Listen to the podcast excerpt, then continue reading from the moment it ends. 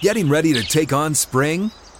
Make your first move with the reliable performance and power of Stihl tools. From hedge trimmers and mowers to string trimmers and more, right now save $30 on the American made Stihl FS56 RCE trimmer. Real Stihl. The FS56 RCE is made in America of U.S. and global materials. Offer valid through June 16, 2024. See participating retailer for details. Live from the 6th and Peabody studio and across the Outkick network. This is Outkick 360 with Jonathan Hutton, Chad Withrow, and Paul Kuharsky. Second hour, Outkick 360 across the Outkick network from 6th and Peabody with Yeehaw Beer and Ole Smoky Moonshine. We're glad you're with us on the Tuesday edition. Deshaun Watson and the NFL disciplinary decision maker, Sue Robinson is her name. There's a hearing going on today for Deshaun Watson. We're going to get into that. We will get into Terry McLaurin's new contract and much more. Daniel Snyder refusing the delivery of the subpoena there's a lot of topics to get into over the course of the next 35 minutes or so with John McClain, uh, who joins us each and every week at this time on the show. John, hope you're doing well. I am, guys. Thank you. I hope you are too. Absolutely. Let, us start with our in studio guest yesterday. David Culley stopped by and, and discussed the, the past year or so in Houston, what he's up to now.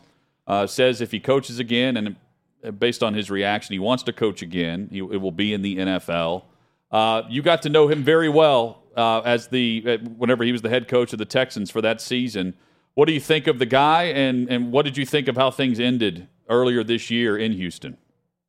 David Culley's one of the classiest men I've ever met, whether it's in football or without outside of football. David was thrust into a no-win situation last year with a terrible roster just a terrible team. And not only did he win four games, you know, the Titans had to go three, had to go to the three point victory to secure home field advantage. He lost to the Patriots by three, lost a one score game at Miami. And he did it with a rookie quarterback playing most of the season in Davis Mills. And I thought that Culley deserved another season to prove himself. And I know he was really disappointed at being fired because he admitted he learned a lot being a head coach for the first time. And he was excited about what he learned and applying that to the next season. Then they pulled the rug out from under him. Were planning to hire Josh McCown until they came to their senses and elevated Lovie Smith. I know David loves Sparta and he loves Tennessee. I did a huge Father's Day story on him last year about he and his late dad, and uh, and I know he and everybody in Sparta are big fans of this show because David's told me that numerous times, and uh, I just think the world of the man, and I'm glad he was up there. I know he loves it up there. He had offers immediately to return to coaching as an assistant coach. I think his wife wants him to retire. Uh, I wouldn't surprise me at all if David doesn't come back next season. I know there's a degree of rehash here, John. He said um, they asked him to make changes to his coaching staff.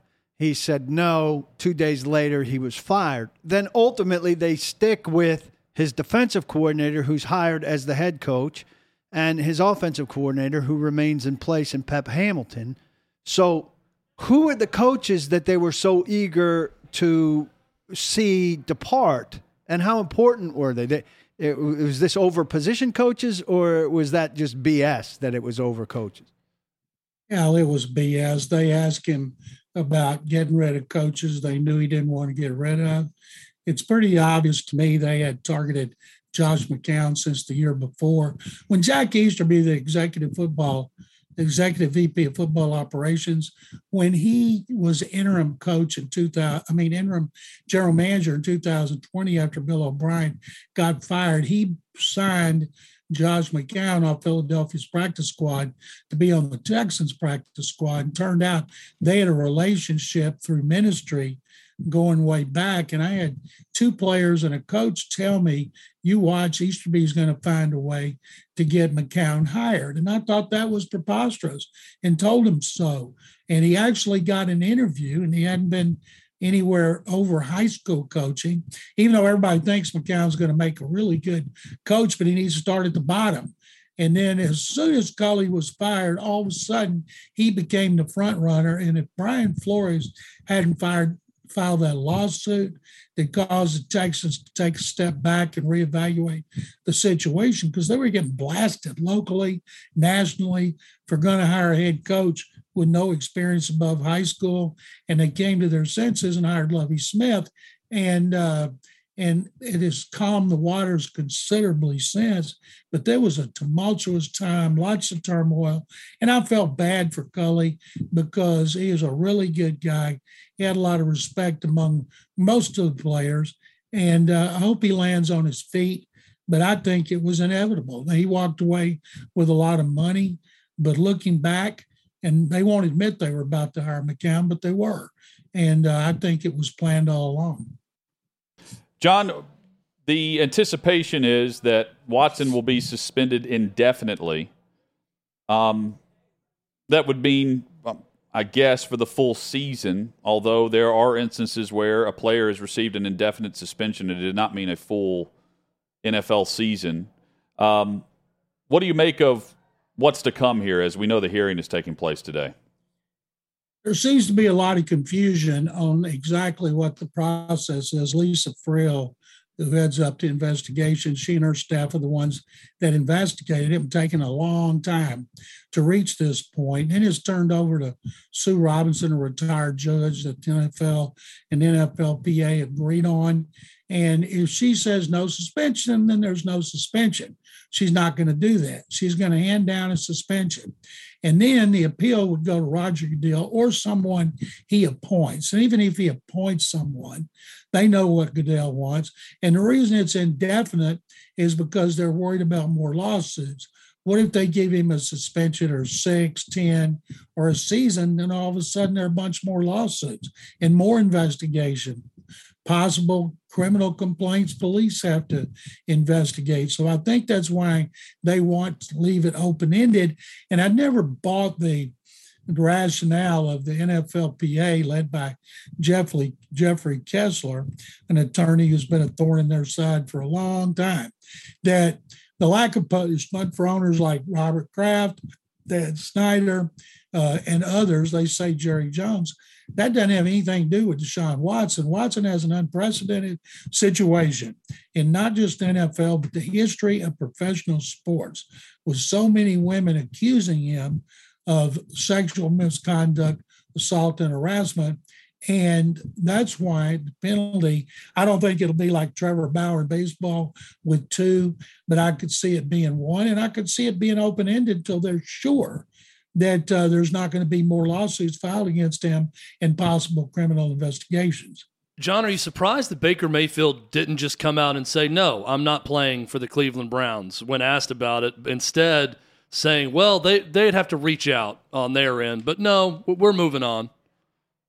Yeah, it was kind of wishy washy, Chad, like they it's like uh, he left the door open, even though he doesn't want to do it. He knows they don't want to do it. The Texans sure hope he doesn't do it because they want Jacoby Brissett as the quarterback of the Browns because they think they got a better chance of getting a higher draft choice than if Watson were there or Mayfield. Mayfield had two good years. Two years ago, he was healthy. They raised the divisional round of the playoffs, beat Pittsburgh, their arch rival, and things were hunky dory going into last season. And then he got hurt in the second game against the Texans. And so I I don't see it happening. They've tried to trade him. You talk about some bad blood. They got bad blood. And if he played and he got hurt again and had to undergo another shoulder operation, then he'd be a free agent, like uh, in a situation like Garoppolo, where they uh, where he had an injury that prevented him from signing with another team. So I think that ship has sailed, and I think that's why they're going with Jacoby Brissett. John, is this a cautionary tale for every quarterback in the league, or is it simply a Brown specific cautionary tale? And what I mean by that is Baker Mayfield pushed through an injury when he probably shouldn't have.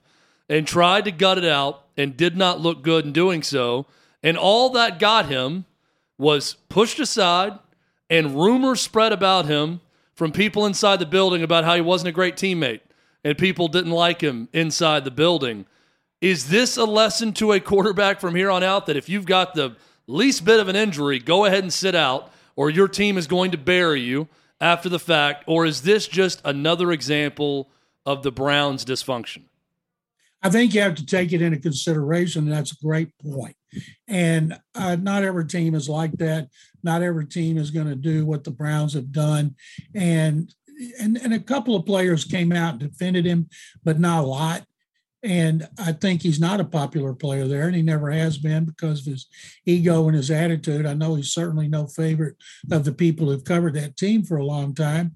But the fact is, he's tough, and and he played through that uh, bum left shoulder last year, and he didn't play well, and he had to hand the ball off through a lot of bad passes, and that's why I'm surprised more teams have not been interested in him. I've talked numerous times to you guys and on my other shows about I don't understand why Seattle would rather have Geno Smith as a starter with all those weapons they have at running back, wide receiver, tight end, and new offensive lineman, and why they're going with Geno Smith over making a trade for Mayfield. And Mayfield has got a lot to prove, and he wants to prove it. And he's healthy, and he's playing for a big contract. If I were him, I'd do whatever I could do to get out of there, go somewhere else play one year and hope you played well enough to get a big contract. John, what has been the reaction in Houston to the Texans being officially named in the in the suit from Buzbee saying that the team enabled Watson? Well, that's been out there for weeks, and Buzbee's accused him before. During the depositions, Watson said, as far as he knew, they didn't know anything about it. Buzbee, in the lawsuit, says uh, they should have known, and if they didn't know, they should have. They knew, but if they didn't, they should have. In other words, maybe they didn't know. So he's left it open ended and he's doing what's best for his clients. He's trying to help them get money in a settlement from the Texans to make it go away. And that's what he should do. But down here, even though it's a constant uh, source of uh, conversation on talk shows and in the Houston Chronicle, most of the people don't think much about it because there's a lot. This the Houstonian Resort, where I'm not a member, but I go a lot, uh, is our nicest and fanciest, and a lot of the top athletes, general managers, owners are members there. So it made sense for Deshaun Watson to have a membership there. It's in a great location. It's convenient to everybody. And I'll guarantee you the Texans didn't know what he was doing uh, on Instagram one on one with all these masseuses. And they said they kept the NFL updated on everything going back to the first time this came out. But I don't blame Buzbee. What does it hurt to try? How much is Watson still um, a featured element of sports talk conversation there and, and written about? Is, is it is it still a charged, heightened subject there, or with the hand washing as it as it lessened? All day, every day. Uh, on my see, I do 10 weekly shows in six cities, four on the Texans flagship, and that's all we talk about. Most of the time is Watson because it's such a big story in the NFL it's unprecedented. And I, I'm thinking, what's it going to be like when he finally gets suspended and he appeals it and then he disappears? And then all of a sudden, wow, there's nothing to talk about Deshaun Watson until the time comes when he could be reinstated. But it is as soon as I walked into my show this morning, that's the first thing they asked me about. Houston Chronicle had a news story and a column today. So it's the gift that keeps on giving to talk shows and social media and websites that need clicks. Sports Radio 610 is where you can find John uh, in Houston. You can find him on Twitter at McClain underscore on underscore NFL. And he joins us across the Outkick Network each and every Tuesday. Coming up with John we will get into Daniel Snyder refusing the delivery of the subpoena from the House Oversight Committee. Jimmy Garoppolo and the 49ers are hoping to find some resolution with his landing spot now that he's right up against the time frame for when he's going to be able to throw the football. It's going to happen very soon.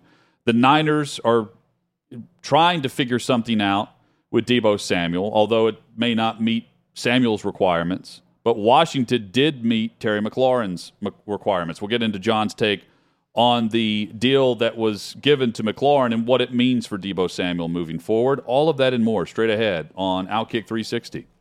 What's up, everyone? It's Nick Wright, and I got something exciting to talk to you about today. Angie, your ultimate destination for getting all your jobs done well.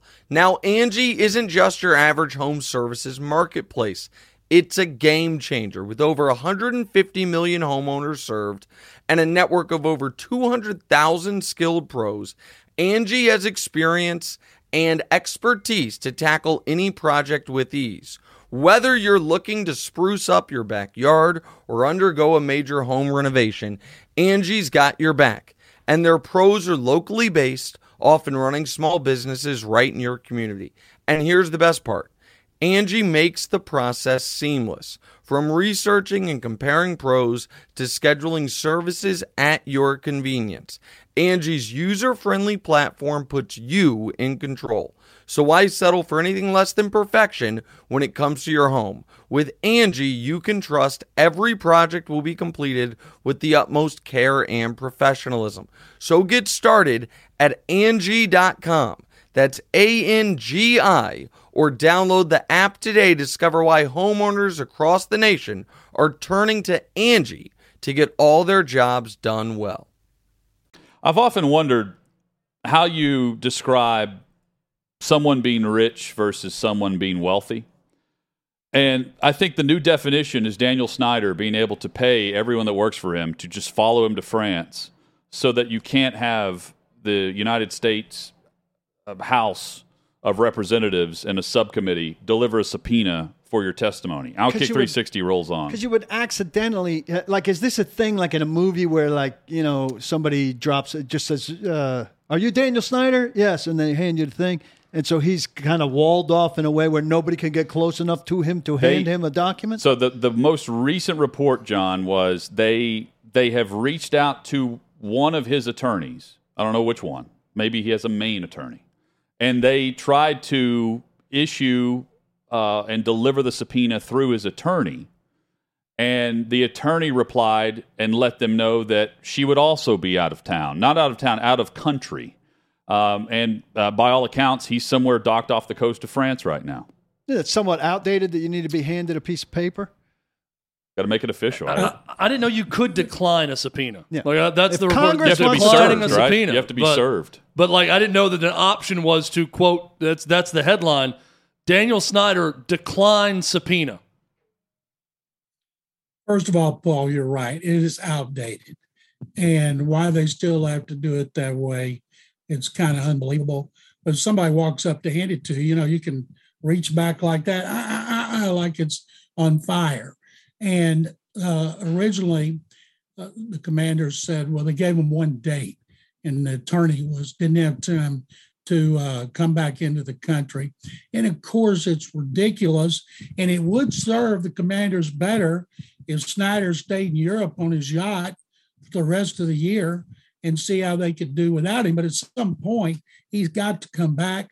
But it just shows when you're a multi-billionaire, you can get away with almost anything and he's doing it. Um, you know, this time last week, I was assuming this guy would be at least on some type of uh, of internet feed. Like they were offering to go over there and set that up for him, for him to be available the same way Goodell was available, and he he's not having it. Uh, so what what comes of this, John? How long do they wait uh, if this committee is going to get together and actually try to solve something? Well, first of all, he's smart not to get in front of this committee because they could ask him a lot of uncomfortable questions that he doesn't want to answer, and he could plead the fifth. It would be a dog and pony show. I mean, those politicians, when they get up there, they made fools out of themselves. Last week, the politicians were more entertaining than Goodell, going back and forth.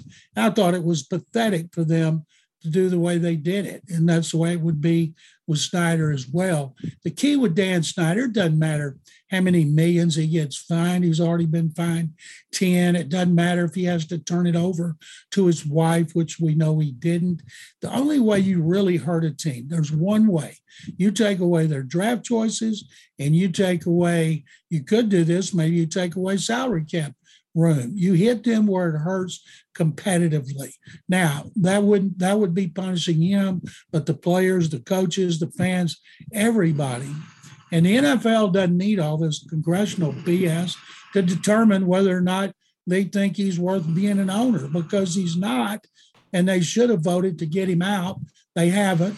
It hadn't come to that, but it might. And if it does, it's a three quarters majority. And remember this he's been in there long enough to know a lot about a lot of owners they would not want leaked to the media. John, as you, and we've discussed this likely with you as well, um, the owners will vote him out if he cooked the books in some way. That's where they're going to get him. It's not going to be with this uh, workplace environment. It's going to come down to whether or not he was skimming money off the top that would would have been evenly shared across the all 32 owners, not just Daniel Snyder. And that that is being looked at, right?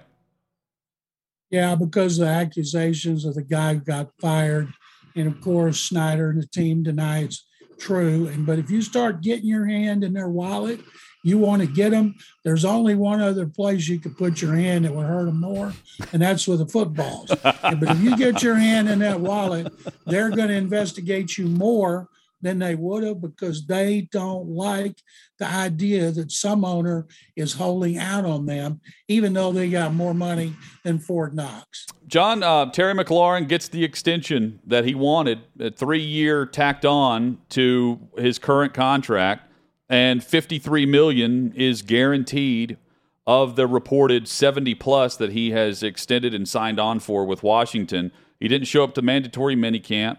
Uh, at the same time, he did not he did not play his cards the same way. We got some emergency alert. Yeah. Blue alert. See what's going on here. All right, let me turn my phone off first. First time this has happened. How you make it stop? There we go. Uh, I don't know. We What is apologize to uh, all the. Does anyone uh, know what a blue alert there. is, by the way?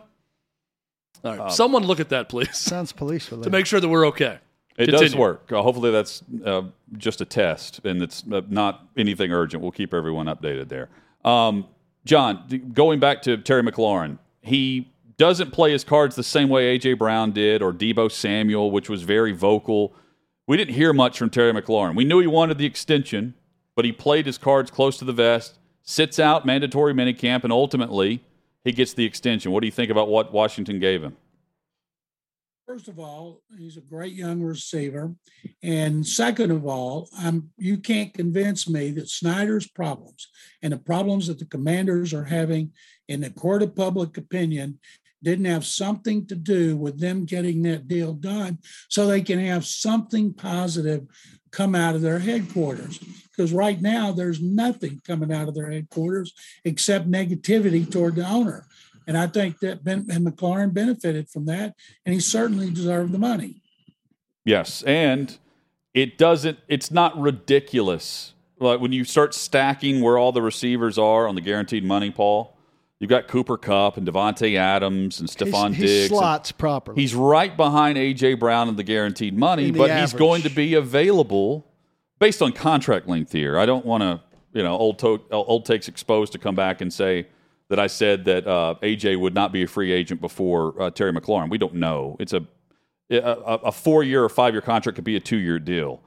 But based on the guaranteed money, he slotted right behind AJ Brown. Average salary. he slotted right behind AJ Brown. Oh, which and is- guaranteed is money. Appropriate. Guaranteed too. Uh, I mean, Yeah. AJ got 57, and McLaurin, uh, according to reports, is getting 53. So, John, if you're starting to stack these, where does Deebo Samuel fit in with those two guys, AJ and, and Terry McLaurin? Well, the problem for Deebo Samuels, he's also a running back, and they say he doesn't like being a running back. He had 300 yards rushing, I think eight touchdowns. Really, that makes him more valuable. And you would think that he would have a better case. Now, we haven't seen anything on Samuel about what his side is asking for, mm-hmm. nothing. And he's not said anything publicly, I don't think, but it's been out there very public but he did. Did he come to the mini camp? I can't. He remember. did. Yes. Okay, I think that was a goodwill gesture on his part. Problem is, you got Jimmy Garoppolo taking up such a big uh, portion of that salary cap, and if they could trade him, then that would open up a lot of money. I think Samuel will get his money.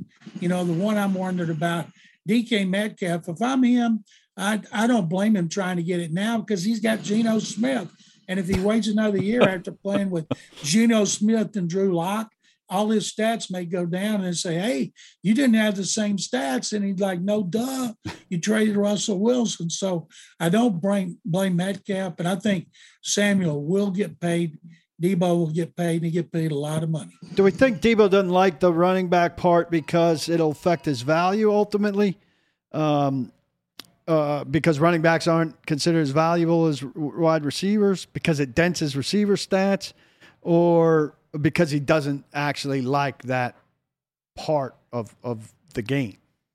All I think he doesn't like the physicality of playing running back. All the hits you take at running back, you're in traffic more than you are wide receiver.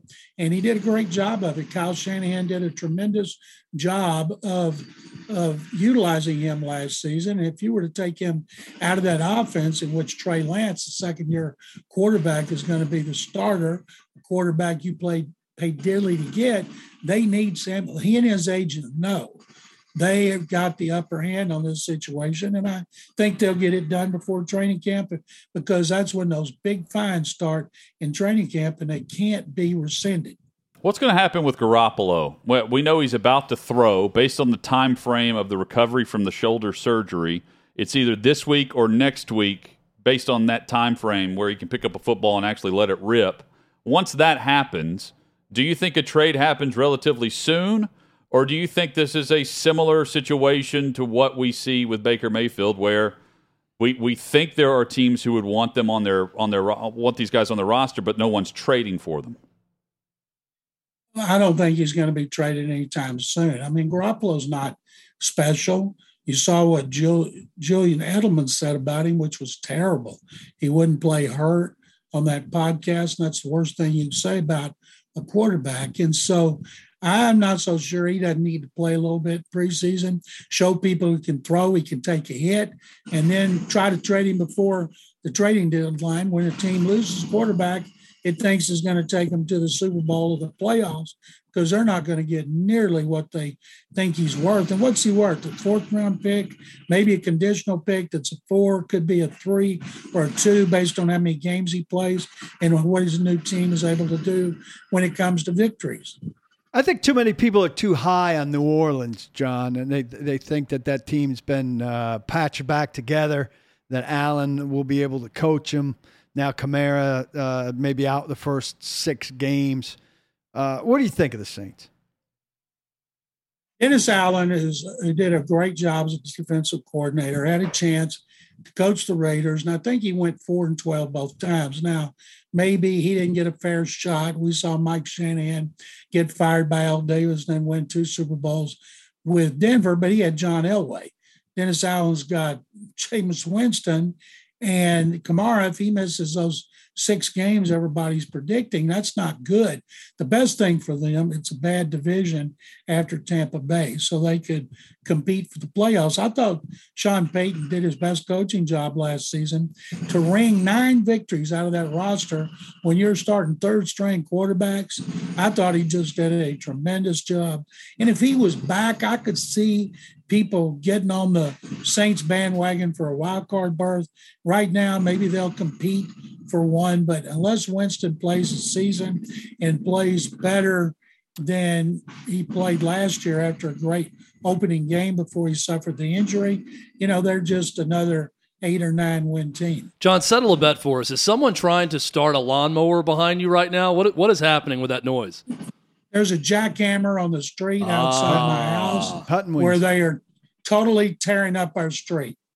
Hutton said they are, they are going that, to town on that a, street right now. If that'd been a lawnmower and it hadn't started, I would have gone out there and started it for him. I thought they. Uh, so now I think that they're uh, they're digging out the hoop that you were shooting on to take it to a museum or something. No, they're not going to touch that. That's in the back of the house. They're not touching the back of the house. John, um, NFL schedule roughly is released first week of May, right? It is. We are here right as we get to July, and the Cincinnati Bengals just now sold out of their regular season games. I'm stunned by that. Of all the years, the, the years they break through that glass ceiling and they have Joe Burrow back, they just went on a run to the Super Bowl after winning a playoff game for the first time in 30 years. And they're just now, you know, confirming, yeah, we officially are sold out for the 2022 regular season. Are you as surprised by that as I am? Well, it's not like they're everybody in Cincinnati is going to see the Reds because they're awful. They're awful. but I can't imagine. Maybe they jacked up ticket prices. I didn't see that. I'm sure they did when you think about the fact that they were so much fun to watch. And that's the thing, they are fun to watch. But maybe they're a hard sale. Maybe it was because of money. But the fact is, if you got tickets to watch the Bengals at Paul Brown Stadium, they're going to be very entertaining. I don't think they're going to the Super Bowl because the Super Bowl loser never goes back unless they're in New England. I'm so glad that Hutton asked this question because it reminds me of a debate I was having with a buddy over the weekend, John who is the smallest? What is the smallest fan base in the NFL? We all agreed Jacksonville is dead last. Who's second to last? If we all agree Jacksonville is last, uh, possible options: the Titans, Cincinnati. Uh, who else am I leaving off the list here? The Panthers. Boy, I wouldn't put the Titans in there because uh, it's multiple states. I would put Carolina or Cincinnati. Carolina's really struggled. You know, they had some success early, then they went to the Super Bowl and lost, but you don't ever hear anything about them outside of the Carolinas.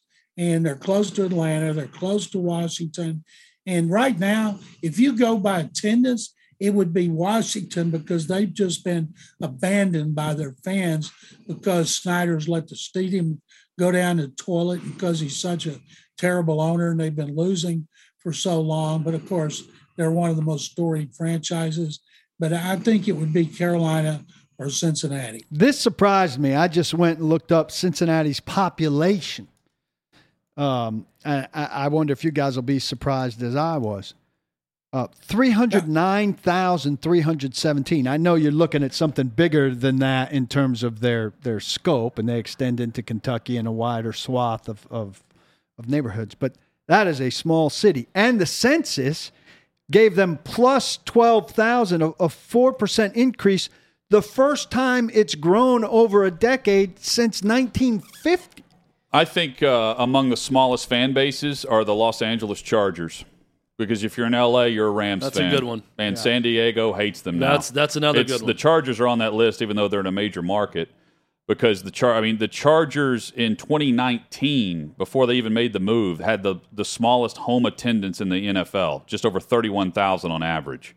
So I, I don't think the Chargers fan base is all that massive. That's top. That's top five. For sure. I the think Titans, though, Titans are too. They uh, well, no, we'll, and we'll come up with a poll question on this. We all agree Jacksonville last. Yes. The I think the four options. The Chargers are a good one. Four options if you're going through it: Panthers, Cincinnati, Chargers, Titans. Titans would be the four options about, if you're doing a poll question.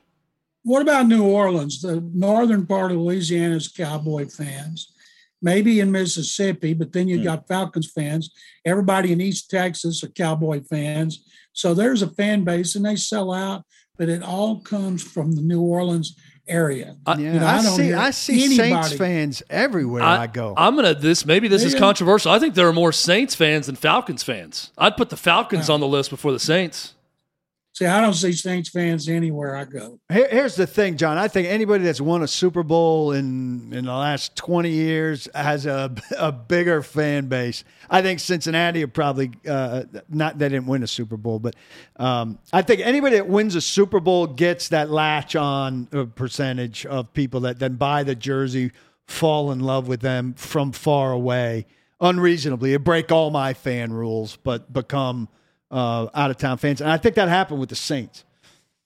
John, if you want That's the smallest point. fan base for the future, just let the mayor of Dallas add another team there. That'll wrap you know, up this conversation real quick. It's interesting. There are more people here in Houston than are in Dallas, Fort Worth, and the Metroplex combined. There's more people in San Antonio than Dallas. But Dallas, of course, gets most of the attention because they've got the Cowboys. And there's no way Jerry Jones is ever going to allow a second team there unless he owned both of them. What is the Cowboys Texans split in the city of Houston, in the greater Houston area? Oh, I'd say about 70 30 Okay. with Texans fans. That's the way it was with the Oilers. People here always freaked out about all the Cowboy fans. And I've told them for decades, Cowboy fans in Houston are like uh, mosquitoes, roaches, humidity, and traffic. You just learn to live with them. John McClain, good advice. Sports Radio 610 there in Houston. Final thing for you, John. Daniel Jones says that the lack of success has weighed on me a great deal. That, that's his quote. Um, what do you make of the quarterback in New York slash New Jersey who's in the final year of his deal? They didn't pick up the option, and here are the Giants rolling the dice and saying one more year with Jones to figure it out with a new head coach. They've done him a terrible injustice. They've changed head coaches and coordinators, I believe, every year. That mean new terminology every year. Now they got new ones again. If it doesn't work out for them, he's gone. If it works out and he's really good, they'll just franchise him if they can't sign him to a new contract. He's another one of those guys drafted sixth, expectations way out of whack. If he's drafted 26, people would be like, ah, you know, he's got a, uh, he Yeah. runs nicely and he's had a, a really bad organization around him and stuff. Maybe he'll do something this year. It's a I don't know, not picking up the option. I mean, if he doesn't play well, they're That's done. good. They're done with it. But if he does, if they're one of these surprise teams, and you actually have some stability, and it was a coaching issue, it wasn't Daniel Jones's issue, and you're protecting him. Well, now you're paying him among the top. What is it? Five salaries if you tag him on average, and Top Ten, five. maybe. and Yeah, that top five. Watson's contract's going to factor in on this, suspension or not, right? Yep. Like, so I mean that that's going to really affect the overall bottom line if you want to franchise tag Daniel Jones next year under where you could have just picked up the fifth year option, and I'm guessing I don't know, it's probably ten million or so less on a fifth year option for him. Shows they don't have much confidence in Daniel Jones. He was he was Gettleman's pick, and everybody was stunned when they drafted him sixth overall. But if you go back and look at his rookie year, his rookie year was pretty impressive. Follow John on Twitter at McClain underscore on underscore NFL. John, happy fourth to you. E- enjoy all the festivities there, and uh, we look forward to chatting with you next week. Cheers. Jonathan, Paul, and Cadillac, thank you guys very much. I hope you guys have a great fourth. John McClain with us every week. We love having him on uh, here on the show. We will uh, dive back into other headlines throughout the show. Uh, there is a, a a pitcher who made his debut finally. I don't I don't understand the investment of Major League Baseball teams, franchises into the MLB draft and how long they'll wait on these prospects to come to fruition based on these deals. of arm problems. Um, so th- there is a guy from like 10 years ago that was the number one overall pick that over the weekend was just called up for the first time in his career. And I, I, I want to discuss the money that, that is actually poured into the minor league system of Major League Baseball and how, I mean, this is on the far end of it when you finally see a guy debut. But how long do you wait before you just call it done, right? With any franchise, even if he's not starting with the franchise that drafted him. And how long as a player do you keep going on the minor league circuit when all the expectations are that you're supposed to be in the majors by now? That's next on Outkick 360. Summer of 2013 is the date. Outkick 360 rolls on. That's when Mark Appel was drafted into Major League Baseball, number one overall to Houston. He just now in 2022 is getting called up as a member of the Philadelphia Phillies active roster. That is crazy to me. How much investment goes into to guys and the idea. I mean, the idea that you stick through the minors for that long for that one chance. Don't who knows long, how long it, it lasts. So far, it's been three days, but that that is a long stretch as the number one overall pick to not surface at some point in the month of August, September to have a chance to to be on a roster uh, and put on the, the uniform. I don't think there's anything comparable to a call up from the minors uh, in, in, baseball, in, in, any other sport. you know, it, you know, in the NFL, you're making it out of training camp.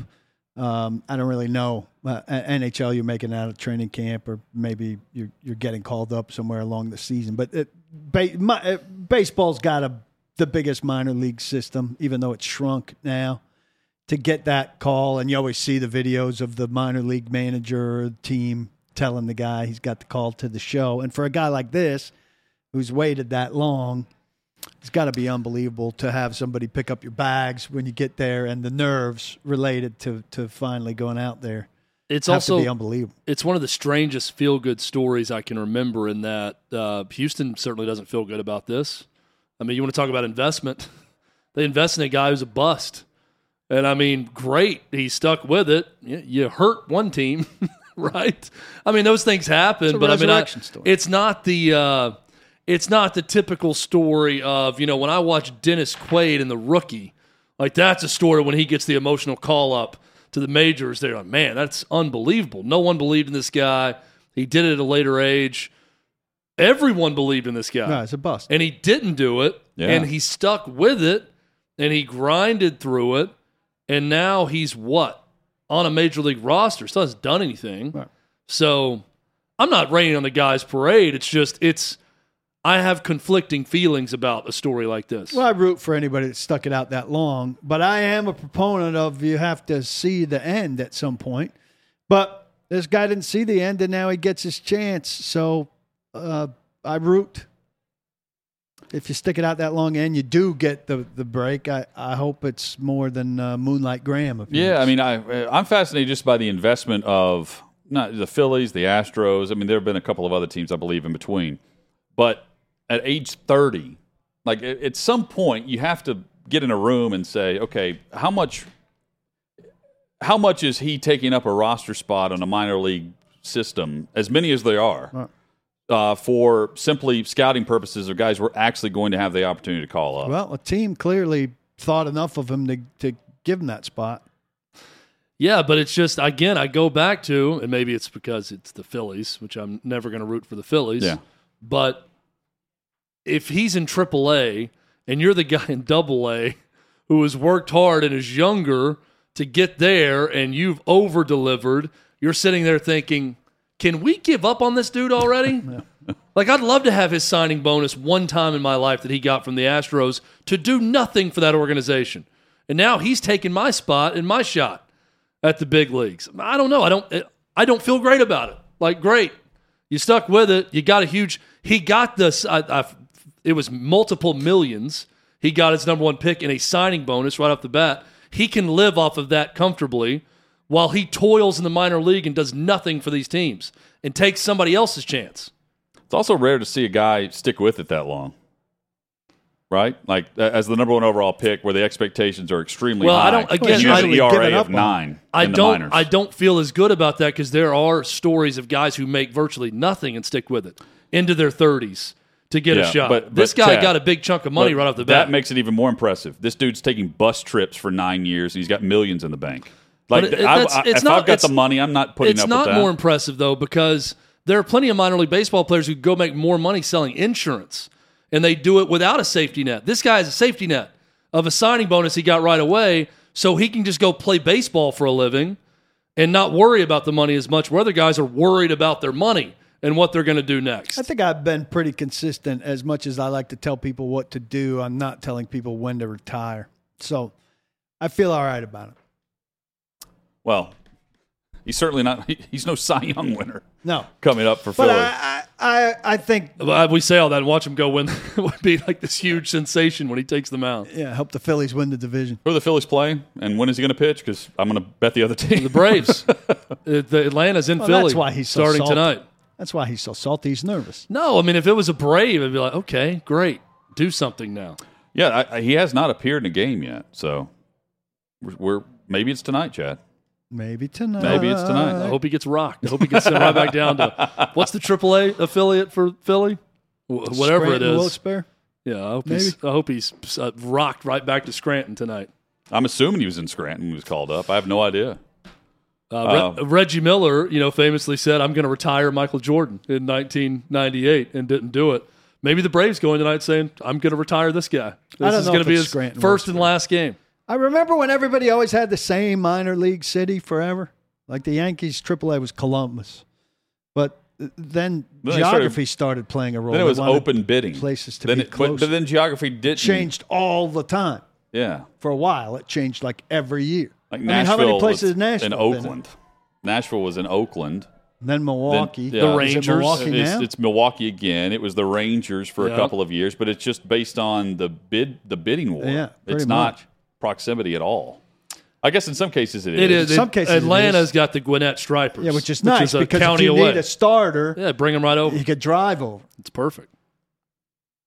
But for you know Nashville Sounds fans, I'm going to go out there take this us some trips to for the first time in a trips long to time. Milwaukee.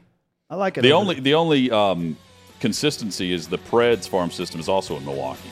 But again, they went to they it's went to always Texas. been there, right? Yeah, they went to Texas for a couple years, and now they're back with Milwaukee. Nobody's fighting for the Admirals. Coming up, the battle for NFL's Sunday ticket and trying to explain some loud explosion that Chad heard last night or they're debating in his town. That's next on Outkick 360.